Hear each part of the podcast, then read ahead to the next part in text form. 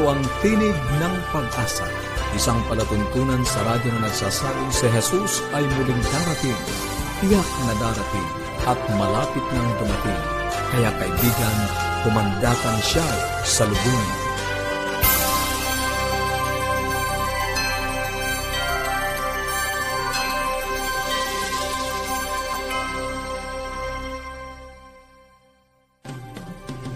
Maligaya at puno ng pag-asang pakikinig muli mga kaibigan. Kami po ang inyong mga lingkod, Pastor Nar Caranza. Maligaya at puno ng pag-asang pakikinig mga kaibigan. Ako naman po si Misty Bontile.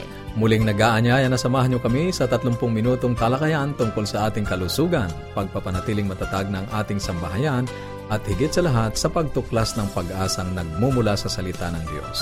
Binabati natin, Misty, ang ilan sa ating mga tagapakinig, si Ella Marideth Fomoleras ng Quezon City. Hello po, lalo na rin po kay Sir Edwin Marquez na araw-araw pong sumusubaybay sa ating program. Maraming salamat po sa inyong pagtangkilik sa ating palatuntunan at sana po ay nagiging pagpapala sa inyo ang ating mga pag-aaral dito po sa ating palatuntunan. Nais po namin kayo padalhan ng mga aralin at mga aklat ng Biblia. At kung meron po kayong mga katanungan o anuman po ang gusto nyong iparating sa amin, tumawag lang po at mag-text ng inyong pangalan at address sa Globe 0917-1742-777 at sa Smart 0968-8536-607. Meron din po tayong toll-free number. Pwede po kayong tumawag ng libre sa 1-800-132-20196 at pwede nyo rin pong i-check ang ating Facebook page, facebook.com/AWR Luzon, Philippines. Pwede rin po kayo mag-email sa connect@adventist.ph. Maraming salamat din po pala sa mga sumagot doon sa ating katanungan. Misty? Sa mga susunod, abangan nyo po ang iba pa natin mga katanungan at mamimigay ulit tayo ng magandang Biblia. Bible. Alam nyo po ba, yung Bible na yun, meron po yung study guide sa likod. Sa likod, Talagang kompleto ang Bible na yun. Kaya sa susunod po, magbibigay ulit kami ng mga katanungan at bibigyan namin kayo ng pabuya sa mga makakasagot. Subukan din po ninyo ang ating mga aralin na online. Pumunta lang po kayo sa bibleschools.com/Central Luzon at matatagpuan po ninyo doon ang mga magagandang aralin. Mayroon pong para sa bata at mayroon ding para sa inyo. Kaya puntahan po ninyo bibleschools.com/Central Luzon. Ngayon po, sa Buhay Pamilya, makakasama pa rin po natin si Ma'am Irene Gabin. Siya po ay isang Certified Family Educator and Life Coach. At sa pagpapatuloy po ng ating pag-aaral sa Biblia, sa pagtuklas ng mga pag-asang nagmumula sa salita ng ating Panginoong Diyos, tutulungan pa rin po tayo ni Pastor Arnel Gabin sa pagtatalakay ng isang napakahalagang paksa na maaaring ang ilan sa atin ay ngayon lang ito mapapakinggan. Kaya kayo po ay tumutok sa ating programa. Ngunit ngayon ay dadako na tayo sa ating Buhay Pamilya. Mamay?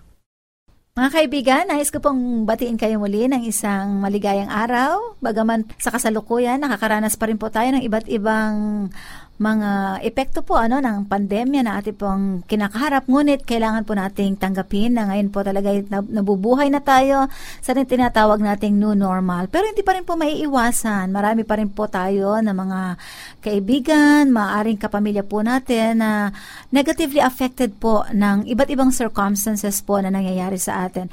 Bagaman po, bago naman dumating pa po itong pandemya, talagang marami pong mga tao ang they are experiencing different kinds of mga negative na feelings. Pero po ang marami sa mga tao, sangayon sa research po, ay talagang nakakaranas po ng iba't ibang klase ng stress. Yan. So, stress po ang pag-uusapan natin ngayon. Pero hindi po tayo magfo-focus talaga dun sa stress, kundi gusto po namin bigyan kayo ng ilang mga tips kung paano po natin haharapin ang bagay na ito na hindi po natin talaga ito maiiwasan. So, may sinasabi po ang mga expert na stress is inevitable. Hindi po natin talaga ito maiiwasan sapagkat ang stress po talaga ay bahagi ng buhay ng tao. Pag sinabi nating stress po kasi, ang isang definition na napaka-famous po ay yung definition ni Hans Selye. Ang sabi po niya ay stress is it is a response of the body to to a circumstance. Actually, it's non-specific response. Ano po, hindi tiyak yung response natin kasi pag sinabi nating stress, hindi po ito tumutukoy lamang sa mga negatibo. Kasi meron tayong tinatawag na positive stress, meron tayong tinatawag na negative stress. Ibig sabihin, anumang bagay na talagang kailangan bigyan ng atensyon ng isang tao, yan po ay pwedeng maging stress. Or halimbawa na lamang, kayo po ay nakatanggap ng 1,000,000 piso. Yan po ay pwedeng maging stressor kasi ang ating katawan o kailangan bigyan po natin ito ng atensyon. Hindi naman basta tayo, wala na lang tayong kibo. Ano po? So, lahat ng pwede pong mga bagay na pwedeng bigyan talaga natin ng pansin. Okay, our body or our we respond to it, yan po ay pwede maging stressor. At hindi po natin kailangang iwasan ang stress. In fact, ang stress po ay pwede maging friend natin. Para yatang paano po nangyari yon? Meron po akong isang presentation, medyo mahaba nga lang po na how to make stress your friend. Yan. Yan po ay kung haharapin po natin ito at magiging ano po tayo, positibo tayo sa pagharap nito. Meaning to say, hindi po tayo tatakas dito o kaya hindi tayo magagalit. Ibig sabihin, yung atin pong response, yung tugon natin sa anumang nangyayari po sa atin ay maganda. Ibig sabihin, bukas po ang ating isip para po harapin po natin ang anumang problema. Di po ba? So, unang tip na atin pong i-recognize po ay ang stress po ay atin pong haharapin. Yan na po, direkta na po ako doon. Haharapin po natin anuman yung stress na kaya lang, parang doon tayo nagkakaroon ng problema sa papaano ang pagharap sa stress. Again, babalik po ako talaga doon sa foundation po. Ang programa po ito ay hindi para lamang magbigay sa inyo ng simpleng tips, pero gusto po namin dalhin kayo sa the best coping strategy pagdating po sa stress management, which is number one po is you need to really depend on God. Ano po? God palagi. Mag-pray po tayo sa ating Panginoon kasi minsan kaya po hindi natin po nalalabanan ang stress o na-overcome po ang stress kasi by our own strength lang po sa ating kalakasan, kung ano lang yung ating alam, yun lang po yung ating gagawin na hindi po natin ito isinangguni sa ating Panginoon, di po ba? Matthew 11:28 is an invitation by Jesus. Ang sabi po niya, come unto me. Yan, come unto me. Ano man po ang meron tayong dalahin sa buhay, lumapit tayo sa ating Panginoon at tayo po ay kanyang tutulungan. Okay, gusto ko lamang pong sabihin sa inyo ito na sinabi po ni Viktor Frankl at dito ko po gustong tapusin ito. Tatapusin ko pero bibigyan ko po ng DN. Ang sabi po ni Viktor Frankl ay ganito, between stimulus and response, there is a space. In that space is our power to choose our response. In our response lies our growth and our freedom. Maraming experts ang nagsasabi po, sumasang-ayon sa aking binasa, na 80% ng nagiging buhay natin, it ay depende kung ano yung ating response. 80% po. Yung 20%, yun yung event. Pero yung response natin po is 80%. Malaking kinalaman po kung paano natin po tutugunin. Ang unang-una nga po ay isanggunin natin to sa Panginoon at atin pong pag-aralan na harapin ang stress na hindi po negative. Kasi once na ang tingin kaagad natin ay negative, ay nako, mag-fail ako, ay nako, hindi ito mangyayari, ay ganito, negative na tayo, kailanman po ay hindi natin magugustuhan o i-welcome natin anumang stressor or challenge na dumarating po sa ating buhay. Iiwan ko po sa inyo, ang sabi po sa Philippians 4:13, pangako yan ng ating Panginoon, I can do all things through Christ. At kasama po dyan ang tamang pangangasiwa ng ating stress. Itutuloy po natin ang bahaging ito bukas sa atin pong pag-aaral. Maraming salamat po, Ma'am Ay, sa iyo pong pag-share ng mga paksa. Sigurado pong marami ang makaka-benefit dito. Tumawag lang po at mag-text sa mga numbers. Sa Globe, 0917-1742-777. At sa Smart, 0968-8536-607. Pwede rin po kayong tumawag ng libre sa 1-800-132-20196. Pwede nyo rin po kaming i-message or mag-comment po kayo sa Facebook page AWR Luzon, Philippines, at pwede rin po kayo mag-email sa connect@adventist.ph. Ngayon po ay ipagkakaloob natin ang pag-aaral ng Biblia sa pamamagitan po ng ating panauhin, Pastor Arnel Gabin. Kumusta po kayo, minamahal naming mga kaibigan? Kami po ay patuloy na nagpapasalamat sa inyong pagsuporta at pagsubaybay sa ating pong programang ginagawa. Ito po mga nakaraang serye ng ating pag-aaral ay tinalakay po natin ang paksa na may kinalaman sa araw ng Sabat. Napag-aralan po natin mula sa aklat ng Henesis hanggang Apokalipses. Wala po ni isang mang talata na nagpapatunay na ang araw ng Linggo ang tunay na araw ng pagsamba na ipinag-uutos ng ating Panginoon. So kung ang araw ng Sabat ang tunay na araw ng pangilin, ang araw ng Sabado, bakit milyon-milyon at napakaraming mga tao ang nangingilin ng araw ng Linggo? Napag-aralan din po natin na ang Diyos ay hindi nagbabago. Siya ay katulad ng kahapon, nakaraan at sa hinaharap. At maliwanag po ang sabi niya na mawawala ang langit at ang lupa, ni isang tuldok o isang kudlit sa kautusan ay hindi mapapawi. So sino po ang nagbago ng pangingilin ng araw ng Sabat at bakit po ito ay naging Linggo? So ngayon po ay pag-aaralan natin ang may kinalaman po sa pagbabago ng Sabat. Meron pong isang hula na binabanggit sa banal na kasulatan na ito po'y masusumpungan sa aklat ng Daniel. Ito pong aklat ng Daniel ay isang propesiya at ang sabi po sa talatang 25, Daniel chapter 7 verse 25. Ganito po ang wika. At siya ay magsasalita laban sa kataas-taasan at lilipulin niya ang mga banal ng kataas-taasan at kanyang iisiping baguhin ang mga panahon at ang kautusan. So dito po ay binabanggit na merong isang kaharian o isang sistema na magbabago ng kautusan at ng panahon. Napag-aralan po natin sa Daniel chapter 2 at sa chapter 7 na merong apat na kahariang binabanggit. Ang unang kaharian ay ang Babylon, ang ikalawa ay Medo-Persia, ang ikatlo ay Greece, at ang ikaapat ay ang Roman Kingdom. So mga kaibigan, kung babalikan po natin at kung napakinggan niyo po sa mga nakaraang pag-aaral sa aming mga kasama, na binabanggit po dito yung apat na kahariang nagkasunod-sunod.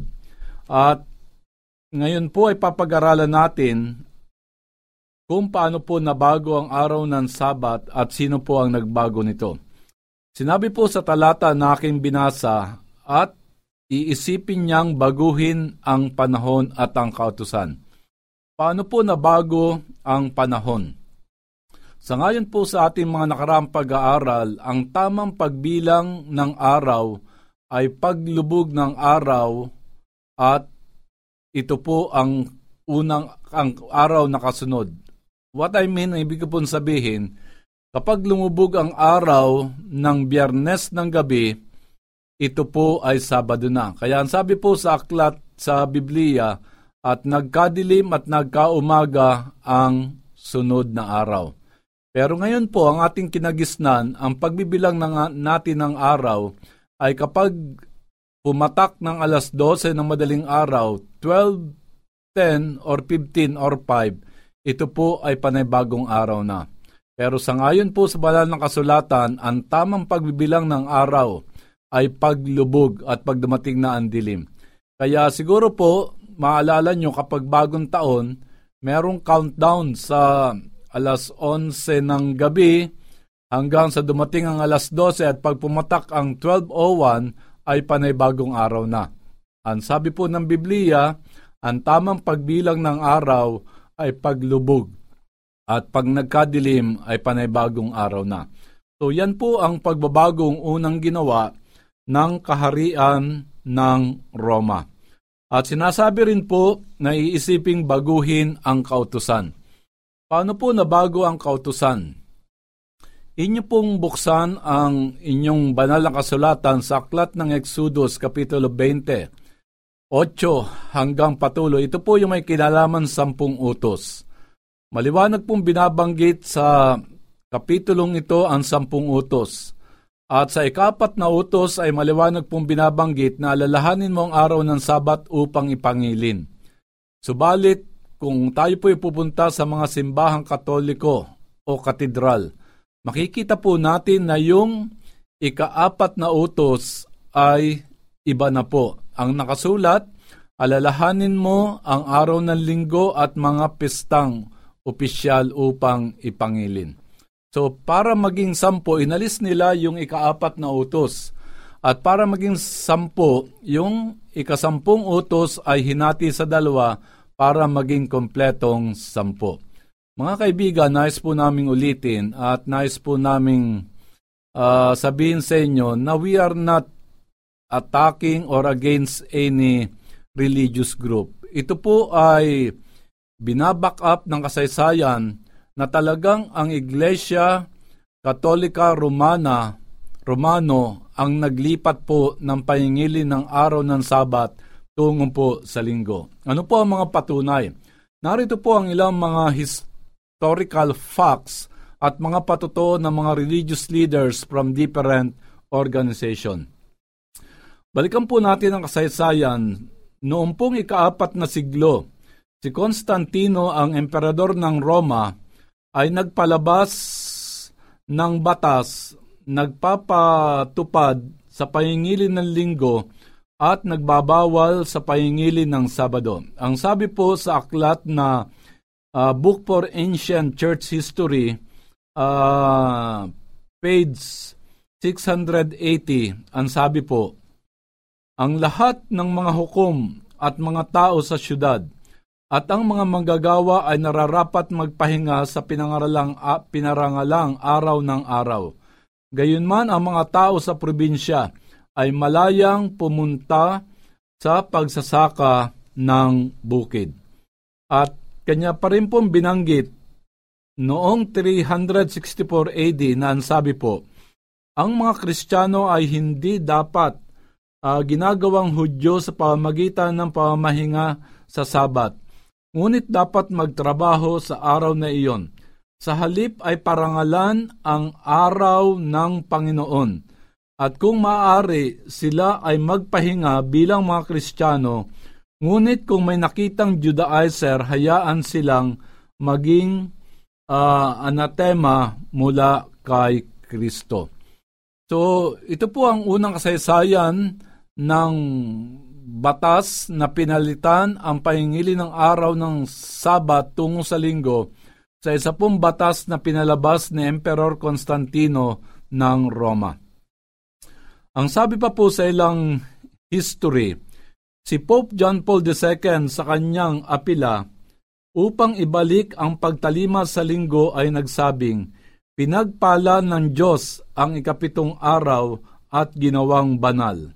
Ito po ay mababasa sa Apostolic Letter in May 1998. At pagkatapos ay tinapos niya na ang sabi niya, ang linggo ay ang araw ng pamamahinga sapagkat ito ang araw ng pinagpala ng Diyos at ginawa niyang banal. So mga kaibigan, paano niya sasabihin iyon? Siguro sa palagay niya, ang linggo ay ang Sabat. Hindi, dahil ang Catechism of the Catholic Church ay inaprubahan at iniutos ni John Paul II. Ang sabi po, ang linggo ay malinaw na makikilala mula sa Sabat na ito ay ang kasunod nito sa bawat linggo para sa mga Kristiyano. Ang seremonyang pagsunod nito ay pinapalit sa araw ng Sabat. Ang pagsamba sa linggo ay tinutupad ang kanyang moral na lumang tipan. Ito po ay nasa Catechism of the Catholic Church, page 58. So, maliwanag po sa kasaysayan na marami pong mga sulat na nagpapatunay na pinalitan po ng Iglesia Romano-Katolika ang pahingilin ng araw ng Sabat tungo po sa linggo. Ang sabi po sa Convert Catechism of the Catholic Doctrine, page 50. Alam po natin na ang Catechism ay tanong at sagot. Ganito po ang sabi, tanong, alin ang araw ng Sabat? Sagot, Sabado ang araw ng Sabat. Tanong, bakit ipinapangilin natin ang linggo sa halip na Sabado? Sagot, pinapangilin natin ang linggo sa halip na Sabado sapagkat ang simbahang Katoliko ay inilipat ang kasolemnihan mula sa Sabado patungo sa linggo. So mga kaibigan, inyo pong tingnan ang Convert Catechism, page 50. At ito po ang binabasa, ito po ang sinasabi at mababasa natin na talagang inaamin po ng simbahang Katoliko na inilipat nila ang pahingili ng Sabado patungo po sa linggo.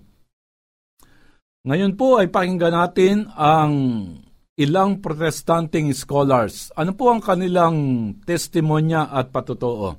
Sangayon po sa Lutheran, ang sabi po, sinabi ng mga Katoliko na ang Sabat ay nabago sa linggo na salungat sa kung paano ito nakikita sa 10 utos. Wala ng halimbawa na higit pa sa pagmamalaki kaysa pagbabago ng araw ng Sabat. Napakaganda, sabi nila, ay ang Katoliko na simbahan na maaring itapon ang 10 utos. Ito po ang sabi sa aklat ni Philip Melanchthon, approved by Martin Luther, in Augsburg Confession, Article 17, page 9. Ang sabi naman po ng Methodist ni Dr. Byne, Methodist Episcopal Theological Compendium, page 103, ang sabi po, ito ang totoo na walang positibong utos sa Biblia upang ingatang banal ng unang araw ng linggo. At ang sabi po sa Christian Church, ngayon ay walang patotoo sa lahat ng mga orakulo ng langit na ang Sabat ay hinango o na ang linggo ay ang kapalit. So maliwanag po na binabanggit ng Christian Church na talagang ang Sabat po ang tunay na araw ng pagsamba. Ang sabi naman po ng Baptist Church, mayroon at isang utos na panatilihing banal ang araw ng Sabat, ngunit ang Sabat na iyon ay hindi linggo, na ang Sabat ay inilipat mula sa 7 patungo sa unang araw ng linggo kasama ang lahat ng mga tungkulin, pribilehiyo at parusa. At pinag-aralan ko ng maraming taon ang tanong ko, saan matatagpuan ang talaan ng naturang transaksyon? Walang katibayan sa banal na kasulatan tungkol sa pagbabago ng institusyon ng Sabat mula sa 7 patungo sa unang araw ng linggo. Siyempre, nalalaman ko na ang linggo ay ginamit sa unang kasaysayan ng Kristiyano bilang isang relihiyosong araw, tulad ng natutunan natin mula sa mga amang Kristiyano at iba pang mga mapagkukunan. Ngunit anong kaawa-awa na ito ay dumating na tanda ng paganismo at bininyagan ng pangalan ng Diyos na araw, pagkatapos ay pinagtibay at binanal ng pagtalikod ng kapapahan at pinangalanan bilang isang sagradong pamana sa Protestantismo. So kaya nga po ang sabi ng isang commentator, why do you call yourself Protestant? Nang ibig sabihin ng Protestant, nagprotesta mula sa Katoliko. Pero ang sabi, paano niya masasabi na kayo'y Protestante gayong ang araw ng pagsamba na inyong ipinapangilin ay ang araw ng linggo na kung saan ang Iglesia Katolika ang nagtatag nito. Kaya mga kaibigan, mababasa po natin sa kasaysayan at marami pong mga patotoo kahit po sa Pasyong Mahal na sinulat ni Padre Martinez. Maliwanag pong binabanggit doon na ang sabi, at nilalang ng Diyos ang buong sanlibutan at nagpahinga siya ng araw ng Sabado. At ang sabi po sa pasyumhal, ito ang pasunod at dapat nating talimahin na ang Sabado ay dapat ipangilin. Pwede niyo pong tingnan ang pasyong mahal, ang convert catechism, na talagang nagpapatunay po na binabanggit na ang pangingilin ng araw ng linggo ay wala pong suporta na binabanggit sa Bible na dapat nating ipangilin at sundin. So mga kaibigan, pag-aralan po natin sa panahong ito ang pagbabago po ng araw ng Sabat tungo po sa araw ng isang linggo. Ito po ang totoo. Sino mang Kristiyano na pinag-aaralan ang paksang ito ay alam na hindi magagawa ito. Ang seryoso mga scholar ng Biblia ay hindi man lamang susubukang ipakita na ang linggo ay ang araw ng Sabat. Alam nilang ito ay imposible. Ang Biblia ay nagpapatotoo sa ikapitong araw ng Sabat ng Diyos. Iyon ang araw ng nais ng Diyos na ating ingatan. Gayunman, ang karamihan ay sasabihing hindi ito mahalaga. So mga kaibigan, napakahalaga po ng pahingili ng araw ng pagsamba. Kaya ang panawagan po sa atin sa oras na ito, alin ang ating susundin? Ang Diyos o ang tao? Ang sabi ni Apostol Pedro, I rather obey God than men. Kaya mga kaibigan, ito po ang panawagan namin sa inyo. Inyo pong pagbulay-bulayin at inyo pong idalangin. Alin po ang ating susundin? Ang Diyos o ang tao? Ang nagtatag po ng Sabat ay ang Diyos, at inaamin po ng Iglesia Katolika na sila po ang naglipat sa pahingilin ng araw ng Sabat tungo sa linggo. Kaya mga kaibigan, nais ko pong ulitin ang aking katanungan. Alin po ang ating susundin, ang Diyos o ang tao? At sana po gaya ni Pedro sabihin nating susundin ko ang Diyos kaysa tao. Maraming salamat po muli sa napakagandang pag-aaral na inyong dinala sa amin ngayon, Pastor Arnel. Mga kaibigan, nalaman natin sa ating pag-aaral na hindi ang Diyos, hindi si Jesus, hindi si Apostol Pablo, at hindi rin mga alagad ang nagbago ng araw ng Sabat o ng araw ng pangilin. At ang katotohanan ito na ating napakinggan ay isang hamon sa atin bilang mga Kristiyanong tapat at nagnanais na sundin ang kalooban ng ating Ama. Kaibigan, kailangan mong magdesisyon, kailangan mong magpasya. Sundin ang Diyos o ang mga nagbago ng araw ng pagsamba? Tumawag lang po at mag-text sa Globe 0917-1742-777 at sa Smart 0968-8536-607. Or pwede rin po kayong tumawag sa 1-800-132-20196 at i-check po ang Facebook page sa facebook.com/AWR Luzon, Philippines at email sa connect@adventist.ph.